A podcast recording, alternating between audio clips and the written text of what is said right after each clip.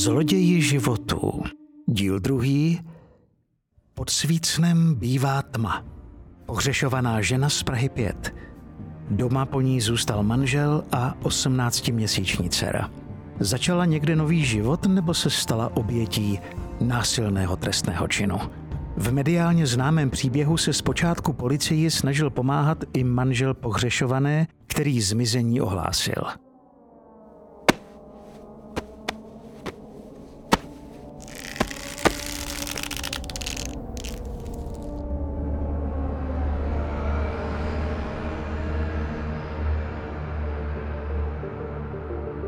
Únor 2008.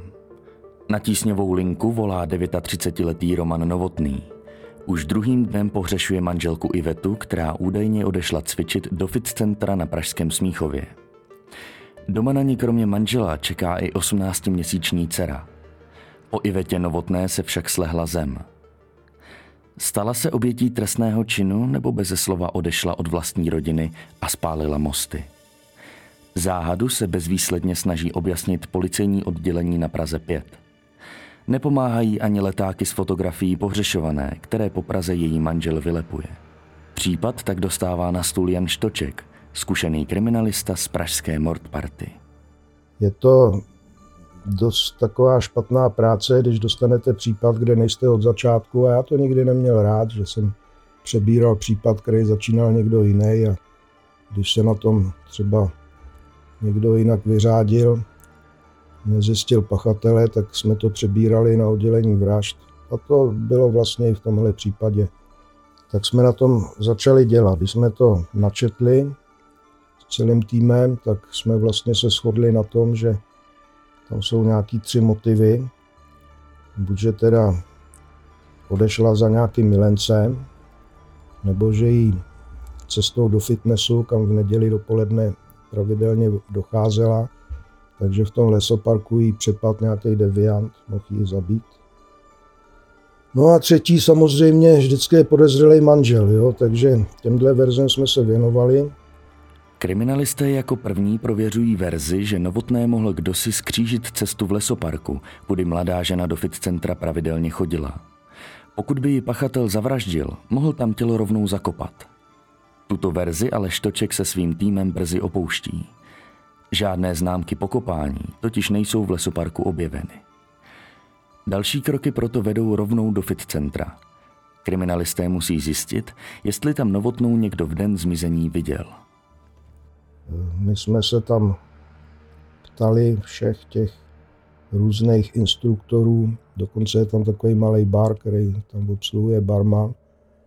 A ty, ač to bylo já jen zhruba po deseti dnech, tak říkali ne, ta tady prostě v neděli nebyla. No, ještě jsme si tak představovali potom v té druhé verzi, že teda od tam z toho fitnessu mohl pocházet nějaký milenec a že buď může být u něj, že třeba ten milenec ji mohl zabít, protože ona měla 18-měsíční dceru a i kdyby tam snad šlo o nějaký úlet, tak by jako neodešla od toho dítěte. Jo. Takže tam jsme pracovali s tím, že asi už nebude živá, že prostě jinak by se tomu dítěti nějak ozvala. Nebyla to žádná ženská z nějaký, jak bych řekl, čtvrtý cenový kategorie, byla to inteligentní holka. Tam to nebylo vůbec pravděpodobné, že by teda, že by teda takhle to udělala, že by odešla úplně od té rodiny a hlavně od toho dítěte. Policie se během vyšetřování nemůže spolehnout ani na monitoring mobilního telefonu pohřešované ženy. Soudce totiž nemůže vyloučit, že se Novotná dobrovolně nerozhodla začít nový život na neznámém místě. Teoreticky by nemusela nikomu nic oznamovat. Opět tak platí otřepaná fráze není tělo, není zločin. Kriminalisty čeká kolečko výslechů známých a příbuzných. Převratných informací ale není moc – Novotná pracovala jako grafička, ale poslední rok a půl se věnovala hlavně dítěti. I podle výpovědí manžela se zdálo, že manželství bylo funkční a Novotná byla prakticky vzorem matky a manželky. Tedy až do chvíle, než policie vyslechla jednu z kamarádek, které se Novotná jako jedné z mála svěřovala se svými osobními problémy.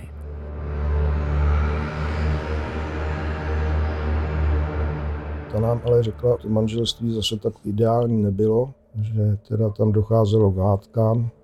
Ona se jí svěřila, ta pohřešovaná, že kdyby nebylo dítě, že by uvažovala o rozvodu a popisovala toho manžela jako dost agresivního, despotického. Takže tam začal být takový trochu rozpor mezi výpovědí teda manžela a výpovědí teda tady kamarádky. Štoček se tak s kolegy rozhodne zaměřit zejména na manžela. Zdá se to zvláštní. Vždyť sám zmizení nahlásil, dokonce osobně chodil po Praze a vylepoval letáky s prozbou o pomoc veřejnosti. Manželství na rozdíl od kamarádky jeho ženy popisuje jako bezvadné. Pokud by měl ve zmizení manželky prsty, proč by na sebe poutal takovou pozornost? Mezitím jsme samozřejmě vyhodnocovali kamerový systém, protože jsme si říkali, ano, když by teda on ji zabil doma, ať už jakýmkoliv způsobem, tak ji musel někam odvíst. Jo? Tak už bez nějakého, nějakého kamuflu jsme si nechali od něj províst po zahradě a zkoumali jsme, jestli tam někde není hrob. Ten nebyl. I jsme dokonce šli k němu do práce, klasický policejní pátrání, jaké je, co dělá. Jo.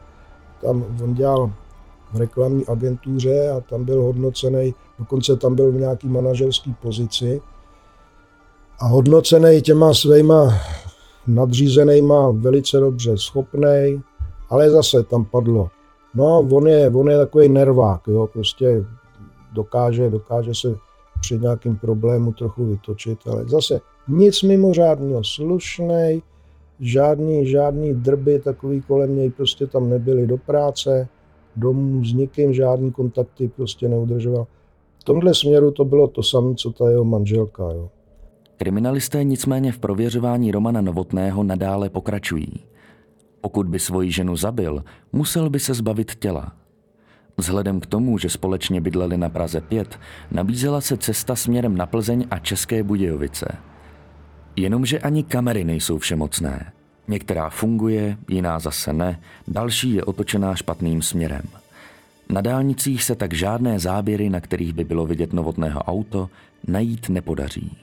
Pak jsme začali dělat Strakonickou ulici a tam se na nás usmálo štěstí, protože na Strakonický máte úsek před Lahovickým mostem, kde se měří. Je tam průjezdová kamera, je tam snížená rychlost 80 na 50 a snímá to kamera. Snímá to tak, že ten přestupce, který tu rychlost překročí, je vyfocený celkem na detail obličej a na detail SPZ a typ toho auta. Prostě krásný záběr. A co čert nechtěl, tak den, kdy zmizela, tak jsme tam toho manžela v 0215, to si pamatuju, prostě zachytili tady na té kameře. O tom, že by někde v noci jezdil, nám nikdy nic takového neřekl. No a takže už jsme si říkali, jsme dobře, prostě tady veze už teda mrtvou manželku a někde jí teda chce zakopat. Jo. To zakopání se nabízí, protože jako nebyl sám, koho jsme dělali. Těch případů už bylo víc a vždycky většinou se kopalo nebo házelo do vody. S každou další návštěvou kriminálky teď začíná být novotný čím dál nervóznější. Zatím sice netuší, že policie má v rukávu ESO v podobě fotografie ze Strakonické ulice. Řeči o bezchybném manželství jsou ale dávno pryč. Novotný najednou přiznává, že se s manželkou občas pohádal. Přiznává návštěvy párového terapeuta. Další rozpor přichází, když se kriminalisté ptají na intimní otázky. Novotný tvrdí, že s manželkou měl sex zhruba týden před jejím zmizením. Jenomže z výpovědi Ivetiných kamarádek už policie ví, že Novotná se svým manželem nespala od narození dítěte. Svým agresivním chováním se jí totiž údajně hnusil. I to je pro kriminalisty důležitá informace. Tyhle ty rozpory plus teda fotku, šli jsme na státní zastupitelství a ty nám celkem bez problému dali souhlas k jeho zadržení. Tu fotku jsme si nechávali samozřejmě pro sebe, tu jsme mu určitě neukazovali. No a jak jsme měli ten souhlas zadržení, tak zkrátka jednou, nebo druhý den, možná za tři dny, ještě jsme něco dopilovávali, tak eh, jsme ráno pro ně jeli, vzali jsme techniky eh, z biologie od nás, to bylo jedno auto, my jsme byli v druhém autě, takže pro něj to bylo najednou, když nám šel otevřít, tak to jsem viděl, že kouká, že jsme ve dvou autech a povídá, jako co se děje. No a já tentokrát neměl žádný přátelský výraz, prostě s kamenou tváří. Jsem mu podal ten napsaný souhlas zadržení a říkám, pane, pane, budete zadržený podle trestního řádu a převezený na um, útvar policie. A on, on jako se teda hodně zarazil, ale já mám pocit, že to on dokonce i čekal. Jo. A, jako, a proč budu zadržený? Já povídám, protože jste zabil svou manželku. No, tak to byla pro něj rána. Jako a já to řekl dost důrazně a jako věrohodně. No, to a on neřekl nic. A jestli se má oblíct, teda já povídám, ano, oblečte se, vemte si nějaké osobní věci. A od té doby on v podstatě skoro nemluvil. Štočkovi se za dobu jeho praxe osvědčilo jedno pravidlo, které převzal od starých pardálů na vraždách. Když naložíš pachatele a jsi dobře, tak ten pachatel ti nikdy v autě se na nic neptá, sedí, přemýšlí a když narazíš na nevinnýho a spleteš se, tak ten prostě tu pusu celou cestu nezavře. Proč, jak a tak dále. Tady se to přesně potvrdilo. Seděl jak zařezaný a mlčel. Štoček ani jeho kolegové během výslechu netlačí na pilu. Není třeba. Když už to po čtyřech hodinách vypadá, že novotný je zlomený, přichází Štoček s trumfem. Vytahuje na stůl zvětšenou fotografii ze Strakonické ulice. Je na ní vidět novotný ve svém autě, jak v noci míří směrem z Prahy.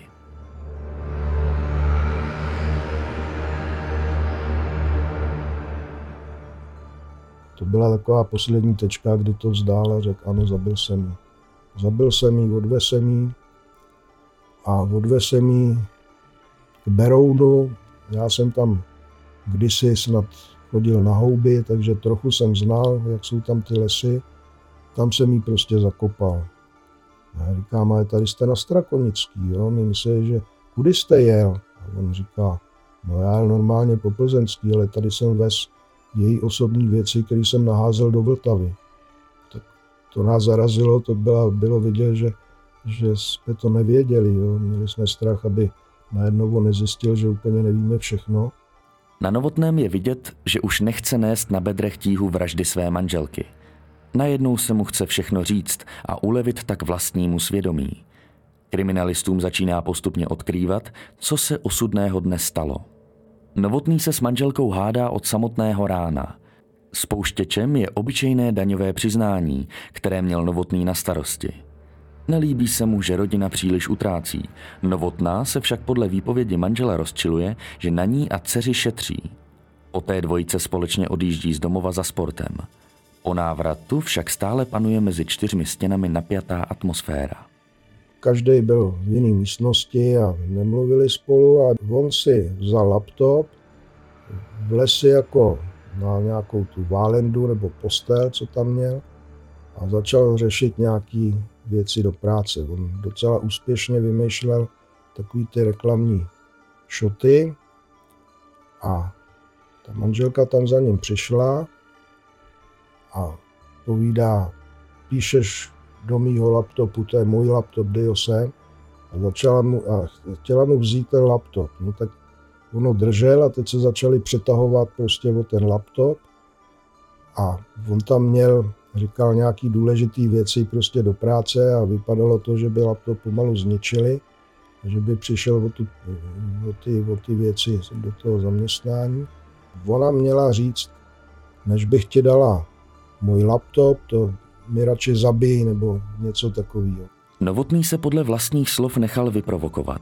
Při výslechu se několikrát rozbrečí. Lituje, že z hádky neodešel jako několikrát předtím. S tím však nesouhlasí pozůstalí Ivety Novotné. Za agresora označují právě jejího manžela. Kdo skutečně vyvolal osudné noci hádku a co přesně bylo během rozepře řečeno, ví dnes už pouze sám Novotný. Vyhrocená situace, on vyskočil z té postele a takhle jako do kravaty ji vzal ze zadu na předloktí na krk, předloktím teda na krk a zmáč.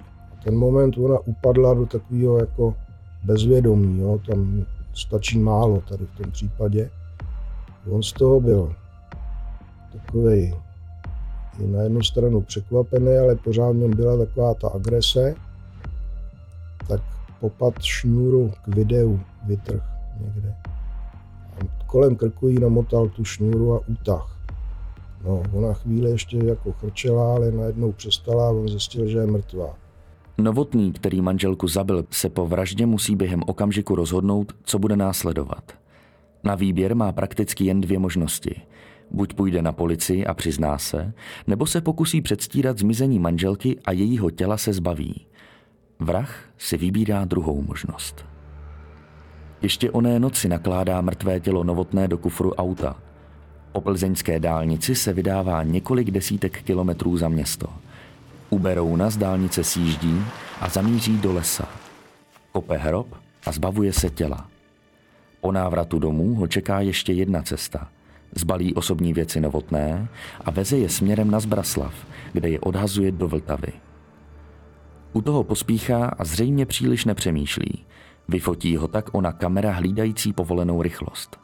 Fotka se stává jedním z klíčových důkazů, který novotného donutí přestat zapírat. No, takže když to takhle už pak přiznal, tak šlo o to, aby nám ukázal teda, kde ji zakopal. Tak jsme ho naložili do auta, on nám naváděl, tady někde před Berounem jsme uhejbali doprava, v nějaký obci doleva, ale prostě bylo vidět, že se snaží, ale my jsme to nemohli najít. On říká, no asi tady, nebo tak dobře, tak to bude asi jinde. Popisoval silnici třetí třídy, podél pole, odbočka doleva na polní cestu, začíná les, jel kousek tím lesem a pak asi 100 metrů v, lese, že, v tom lese, že kopal hrob. Jenomže problém byl, že my jsme tam sjezdili celý okolí a nemohli jsme to najít, nebo respektive on to nemohl najít. Jo. My jsme dokonce v jedné obci vzali starostu, který si s námi se do auta a podle toho, jak on to popisoval, prostě pole a tak dál, tak starosta taky nevěděl, jo, prostě byli jsme, byli jsme vedle. Místo v lese se daří najít až druhý den. Kriminalisté se pustí do práce a lopatkami začínají vykopávat jílovitou půdu. Asi po metru kopání jsme najednou objevili tadyhle jako stejný oblast. Jo, ona ležela na boku, no, tak pak už jsme se s tím vyhráli, okopali kolem dokola a holku jsme vyndali. No, jeho jsme radši odvezli pak pryč od tamta. Nastala tam situace, že najednou někdo asi to musel říct novinářům, prostě tam bylo, řeknu, 30 různých fotografů, novinářů, no a dost nekompromisně na nás, co je, jak je, koho tady kopete, co kopete, proč kopete. Zájem novinářů není kriminalistům pochuti. Dotěrní fotografové se snaží za každou cenu vyfotit oběť vraždy a vymýšlí všechny možné způsoby, aby se jim to podařilo. Situaci nepomáhá ani spoždění pohřební služby, která na místo přijíždí až po dvou hodinách. Do té doby se snaží výjezdní tým zakrývat místo vlastními těly. Pamatuju novináře, když jsme koukali, kde kdo je, kde kdo se plazí a podobně. Ten vylez na nejvyšší strom a fotil nás prostě ze zhora. Jo. To, to bylo šílené. No, ale jako zvládli jsme to, přijela pohřebka a tělo jsme odvezli. No. Během ostře sledovaného soudního procesu, kterého se kromě obžalovaného zúčastnila i rodina oběti, se Novotný omlouval. Litoval i toho, že se nepřiznal hned a snažil se zmást policii vylepováním plagátů, když sám moc dobře věděl, že manželka a matka jeho dcery už se domů nikdy nevrátí. Zpětně také mrazí ze záznamu hovoru na tísněvou linku, kam volal jen den poté, co mrtvou manželku zakopal za Prahou. Když soudce četl popis průběhu vraždy, nechal se Novotný odvést ze soudní síně. Údajně nedokázal poslouchat detaily činu, který v afektu spáchal. Soucitu rodiny zavražděné ženy se však nikdy nedočkal. Jeho slova o lítosti mu pozůstalí nevěřili. Jednalo se podle nich pouze o kalkul a snahu o co nejnižší trest. Pražský městský soud potrestal Romana Novotného odnětím svobody na 13 let nepodmíněně. K takovému trestu soudce dospěl kvůli tehdejšímu trestnímu zákonníku a faktu, že Novotný nikdy nebyl trestaný. Maximální sazba v Novotného případě byla 15 let. Podle dostupných informací dostal za dobré chování po dvou třetinách trestu možnost podmínečného propuštění. Novotný toho však nevyužil a odseděl si celý trest. Podle informací deníku Právo studoval ve vězení teologii. Jeho dceru mezitím dostala do péče rodina zavražděné. Novotný si změnil příjmení, které po svatbě od manželky převzal.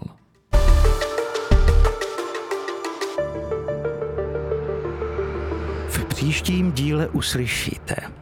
Hned za Liberce měl příchozí telefonní hovor a ten hovor trval vlastně až skoro do Prahy. On dělal do politiky, on dělal do biznesu a budeme bohatý a konečně pohnem s tou stavbou toho penzionu. Jenomže neměli jsme sebe menší důkaz na to, že teda by v tom měl mít prsty v tom zmizení. A ono chtěl střelit po druhý a zlomil se mu úderní. Byl problém v tom, že si to dal do nákladů v účetnictví. Podcast Zloději životů vám přinesli novinky CZ, Jakub Štěpánek, David Rineš, Tomáš Skoupí a Richard Wagner.